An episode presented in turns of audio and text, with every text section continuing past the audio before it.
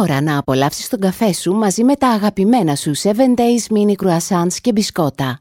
Η πλούσια κρέμα και η αφράτη ζύμη των 7 Days Mini συνοδεύουν τέλεια τον καφέ όλες τις ώρες της ημέρας.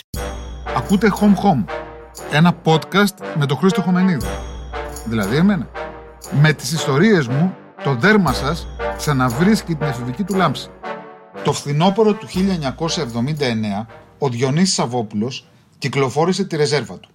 Διπλό άλμπουμ με τραγούδια που επρόκειτο να ξεσηκώσουν θύελα συζητήσεων, όχι μονάχα καλλιτεχνικών. Το μακρύ ζεϊμπέκικο για τον Νίκο σκανδάλισε τα καλώ κείμενα ότα. Καθώς αναφερόταν στον Νίκο Κοεμτζή, ο οποίος έξι χρόνια νωρίτερα είχε διαπράξει ένα από τα ιδεχθέστερα και θεαματικότερα εγκλήματα. Είχε σφάξει εν ρηπείο οφθαλμού με σουγιά τρεις ανθρώπους. Τους δύο αστυνομικούς στην πίστα ενός μπουζουξίδικου. Κάμποσοι κριτικοί επιτέθηκαν δρυμύτατα στο Σαββόπουλο, επειδή δήθεν υμνούσε τον φωνιά. Δεν καταλάβαιναν ή δεν ήθελαν να καταλάβουν ότι ο Σαββόπουλος έκανε ό,τι ακριβώς οφείλει ο κάθε καλλιτέχνης. Προσπαθούσε να μπει στη θέση του ήρωά του. Όχι για να τον δικαιώσει, μα για να τον κατανοήσει. Σαββόπουλο εγώ άκουγα από νήπιο. Οι γονείς μου αγόραζαν τους δίσκους του και τους έπαιζαν ώσπου να λιώσουν. Τόσο μου άρεσαν τα τραγούδια του, ώστε είχα ονομάσει το χρυσό ψαρό μου Συνεφούλα. Η Συνεφούλα ψόφισε. Ο μπαμπάς μου το βρήκε πολύ μακάβριο να τη θάψει σε μια γλάστρα στο μπαλκόνι. Προτίμησε να την πετάξει στην τουαλέτα και να τραβήξει το καζανάκι. Πού είναι η Συνεφούλα, ρωτούσα κάθε τόσο εναγωνίως. Τώρα κολυμπάει στους υπονόμους κάτω από την ομόνια. Τώρα κοντεύει στο Πειραιά. Τώρα βγήκε στη θάλασσα και κατευθύνεται ολοταχώ προς Αλαμίνα. Μου έδινε φανταστικές ανταποκρίσεις ο μπαμπάς μου. Τον χειμώνα του 1979-1980, ο Σαββόπουλος παρουσίασε τη ρεζέρβα σε ένα μαγαζί στην πλάκα. Απέτησα να πάω να τον δω. Κόντευα πια τα 14. Ο πατέρας μου είχε πεθάνει λίγους μήνες πριν. Είχα μαζί μου όλο το δίκιο και του εφήβου και του ορφανού. Στο ορφανό δεν χαλάσε εύκολα χατήρι. Ήταν η παρθενική μου έξοδος στη νύχτα. Μας έβαλαν, θυμάμαι, σε ένα τραπέζι αρκετά κοντά στη σκηνή. Εντυπωσιάστηκα με το πώς Σαββόπουλος σωματοποιούσε τα τραγούδια του χοροπηδώντας σαν τον Θεό Πάνα. Μου έκανε αίσθηση ο Δημήτρης Πουλικάκος, που ενσάρκωνε το ραδιοπειρατή. Εκείνο όμως που με μάγεψε ήταν το Support Group, η οπισθοδρομική κομπανία. Με τραγουδίστρια τη αγινευτική, απαστράπτουσα Ελευθερία Αρβανιτάκη, που τότε την έλεγαν απλώς Ελευθερία. Δικά τους είναι όλα αυτά που παίζουν. Αυτοί τα έχουν γράψει, ρώτησα στο διάλειμμα. Η μαμά μου χαμογέλασε. Εάν τα είχαν γράψει αυτοί, δεν θα υπήρχαν μεγαλύτερη μουσική στην Ελλάδα τα τελευταία 200 χρόνια, μου είπε. Πράγματι, η οπισθρομική κομπανία ερμήνευε με το δικό της τρόπο τον αφρό του ελληνικού τραγουδιού. Τι Μάρκος, τι Τσιτσάνης, τι Χιώτης, ακόμα και αρχοντορεμπέτικα έλεγαν του Σουγιούλ. Το βράδυ εκείνο ανακάλυψα το ρεμπέτικο και το λαϊκό. Θα μπορούσε, είναι αλήθεια, να μου έχει συμβεί αρκετά νωρίτερα. Στη δισκοθήκη μας είχαμε τη ρεμπέτικη ανθολογία, συλλογή αυθεντικών ηχογραφήσεων που ανθολογούσε ο Κώστας Χατζηδουλής. Στη βιβλιοθήκη μας το κλασικό έργο του Ηλία Πετρόπουλου, ρεμπέτικα τραγούδια. Ο μπαμπάς μου αγαπούσε ιδιαίτερα τη Σωτηρία Μπέλου, η οποία επανακτελούσε τότε τις παλιές της επιτυχίες και τις έβγαζε από την εταιρεία Λύρα. Το ιδιάζον όμως μέταλλο της Μπέλου δεν έθελε τα παιδικά μου αυτιά. Είχαμε και δύο δίσκους της σειράς Regal, που είχε κυκλοφορήσει η Μήνωση EMI, φόρο τιμής σε μεγάλους λαϊκούς συνθέτες με τα δημοφιλέστερα τραγούδια τους Ποτ Πουρί, ένα κουπλέ και ένα ρεφρέν.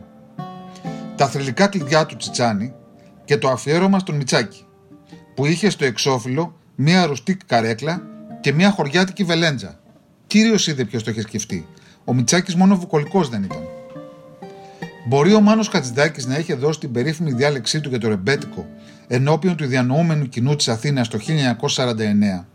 Η ρεμπετομανία, ωστόσο, κατέλαβε τους Έλληνες 25 χρόνια αργότερα, με τη μεταπολίτευση. Πέραν της οπισθοδρομικής, ξεφύτουσαν δεκάδες ακόμα κομπανίες. Όποιος σχεδόν ήξερε να παίζει μπουζούκι και είχε έναν κολλητό που γρατζούνε για τον παγλαμά και μια φιλενάδα η οποία δεν φάλτσαρε αφόρητα, έφτιαχνε ένα σχήμα. Οι καλύτεροι έπιαναν μόνιμη δουλειά σε ταβέρνα. Οι υπόλοιποι τριγυρνούσαν από κουτούκι σε ουζερί και μάζευαν κέρματα σε πιατάκι. Τους έβλεψε με τα ρόγανά τους υπομάλης στους δρόμους κυρίως των εξαρχείων. Τα εξάρχεια τότε δεν αποτελούσαν άντρο μπαχαλάκιδων και εμπόρα ναρκωτικών. Ήταν μια γνησίως αναλλακτική γειτονιά όπου κάθε αιρετικό λουλούδι μπορούσε να ανθίσει. Τι συγκινούσε τόσο στα ρεμπέτικα πέραν της καλλιτεχνικής τους αξίας; Η υπόγεια, πιστεύω, επαναστατικότητά τους. Τα πολιτικά τραγούδια, που ήταν επίσης πολύ του σειρμού, καλούσαν σε εξέγερση κάτω από τα κόκκινα φλάμπουρα. Οι στίχοι τους έμοιαζαν συχνά με συνθήματα. Το πνεύμα αντιθέτως των ρεμπέτικων δεν αντιστρατευόταν το κακό καπιταλιστικό κατεστημένο, μα τον κατεστημένο τρόπο ζωής. Αμφισβητούσε τις αστικές και μικροαστικές συμβάσεις. Έφερε ένα μποέμικο αέρα. Οι γυναίκες στο ρεμπέτικο είναι ανυπότακτες, χειραφετημένες, μάγισσες. Οι άντρες πλάνητες, τυχοδιώκτες, αγρίμια, που δεν χαμπαριάζουν από το πατρίς θρησκεία οικογένεια, ούτε όμως και από τη σοσιαλιστική ηθική. Με αυτήν την έννοια είναι εξόχως αντιφατικό που η ορθόδοξη πουριτανική αριστερά εναγκαλίστηκε το ρεμπέτικο. Ο Μάρκος Βακάρης θα γελούσε με τους κνήτες που αποθέωναν τα τραγούδια του. Η ρεμπετομανία εκτροχιάστηκε όπως ήταν φυσικό σε ρεμπετολαγνία. Ξεφύτρωσαν ζηλωτές, οι οποίοι καταργούνταν τον Μανώλη Χιώτη επειδή είχε προσθέσει μία χορδή στο μπουζούκι και το είχε δίθεν αλλοιώσει. Μανιακή της αυθεντικότητας που άμα οι ηχογραφίε στο βινίλιο δεν ήταν αρκετά φθαρμένες, δεν είχαν αρκετά σκράτς, τις αποκήρυσαν ως μεταγενέστερε. Φλόρικες εννοούσαν. Το γεγονός ότι στο εμβληματικό χάραμα της Κεσαριανής ο Τσιτσάνης έπαιζε με ηλεκτρικά όργανα και είχε προσθέσει μάλιστα στην ορχήστρα του drums, τους άναβε βεβαίως τα λαμπάκια. Προτιμούσαν να ανακαλύπτουν κάτι γέροντες αποσυρμένους προδεκαετιών με ελάχιστη καλλιτεχνική προσφορά και να τους αποθεώνουν. Ο ιδεασμός τους ήταν εντελώς κοινότοπος. Όσο λιγότερο έχεις γευτεί την επιτυχία, την αγάπη του κόσμου, η οποία δήθεν σε ξυπάζει και σε διευθύνει, τόσο περισσότερο αξίζεις. Πλάι στους φανατικούς υπήρχε και το πλατή κοινό που ανακάλυπτε ή που θυμόταν το ρεμπέτικο. Το 1983 στάθηκε το σταθμός για την εκλαίκευση του είδους. Προβλήθηκε στη τηλεόραση το Μινόρε της Αυγής, μια εξαιρετική σειρά που δραματοποιούσε την ιστορία του Ρεμπέτικου με πρωταγωνιστές τον Αντώνη Καφετζόπουλο, τον Δημήτρη Καταληφό, τον Τίμο Περλέγκα, τον Ηλία Λογοθέτη και την Ρίκα Βαγιάννη, η οποία ξεχύλιζε από νιάτα και ομορφιά. Στο μινόρο της Αυγής ακούγονταν τα ωραιότερα κλασικά τραγούδια παιγμένα από την Αθηναϊκή Κομπανία. Ο Κώστας Φέρης διάλεξε άλλο δρόμο. Στην ταινία του Ρεμπέτικο, που έκανε πρεμιέρα την ίδια χρονιά, προτίμησε πρωτότυπο soundtrack.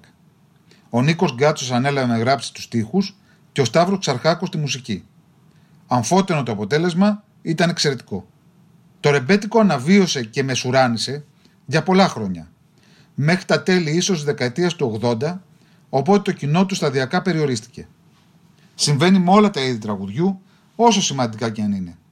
Πουθενά στο Παρίσι, το ξέρω διότι έψαξα ματέως προετών, πουθενά στο Παρίσι δεν μπορείς να ακούσεις τραγούδια Τσεντίθ Πιάφ ή του Σάρας Ναβούρ ζωντανά. Το ρεμπέτικο και το λαϊκό που το διαδέχθηκε συνέβαλε κέρια στην αισθηματική αγωγή πάρα πολλών ανθρώπων της γενιάς μου, γεννημένους κατά τη δεκαετία του 60 ή και λίγο αργότερα. Και αν σήμερα δεν πολύ ακούγεται, ποτέ νομίζω δεν θα μπορέσεις να το πεις παροχημένο. Στο μέλλον, κοντινό ή απότερο, πάντοτε.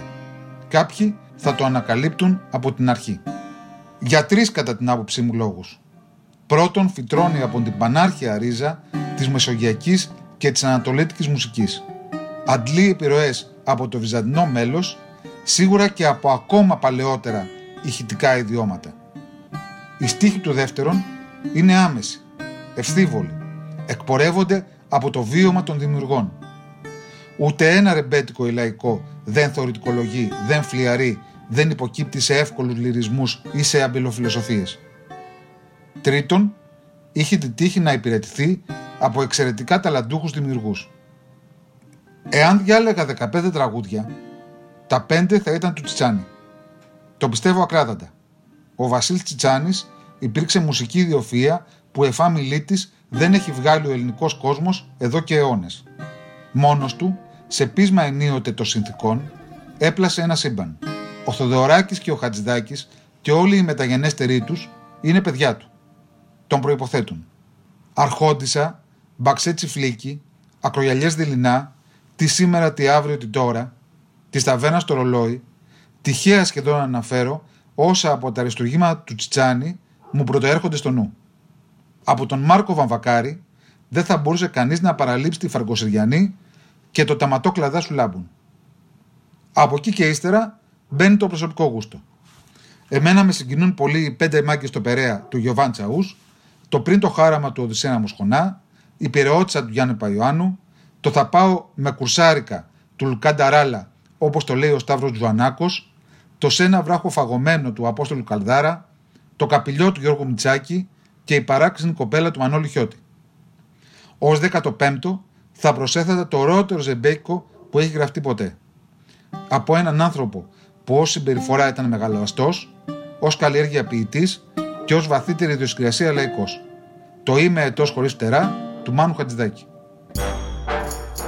Αυτό ήταν το Home Home. Η καλύτερη ώρα για να με ακούτε είναι κόβοντας τα νύχια σας. Αλλά, αν θέλεις τη ζωή σου να προκόψεις, τα νύχια σου Τετάρτη και Παρασκευή μην κόψεις. Μπορείτε επίσης να με ακούτε κάθε ώρα και στιγμή στο Spotify, στα Apple Podcasts ή όπου αλλού ακούτε podcast από το κινητό σας. Είναι η ώρα που θέλω κάτι... κάτι συναρπαστικό και απολαυστικό μαζί με τον καφέ μου. Τα 7 Days Mini Croissants με γεύση κακάο και μιλφέιγ. Υπέροχες κρέμες μέσα σε αφράτο mini croissant συμπληρώνουν τέλεια τη γεύση του καφέ.